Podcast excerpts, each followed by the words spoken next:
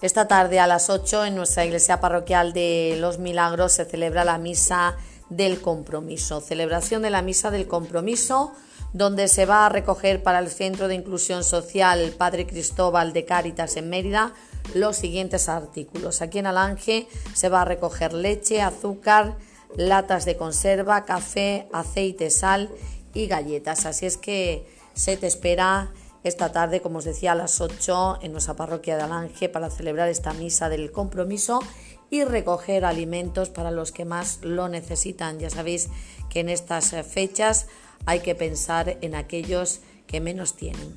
No faltéis.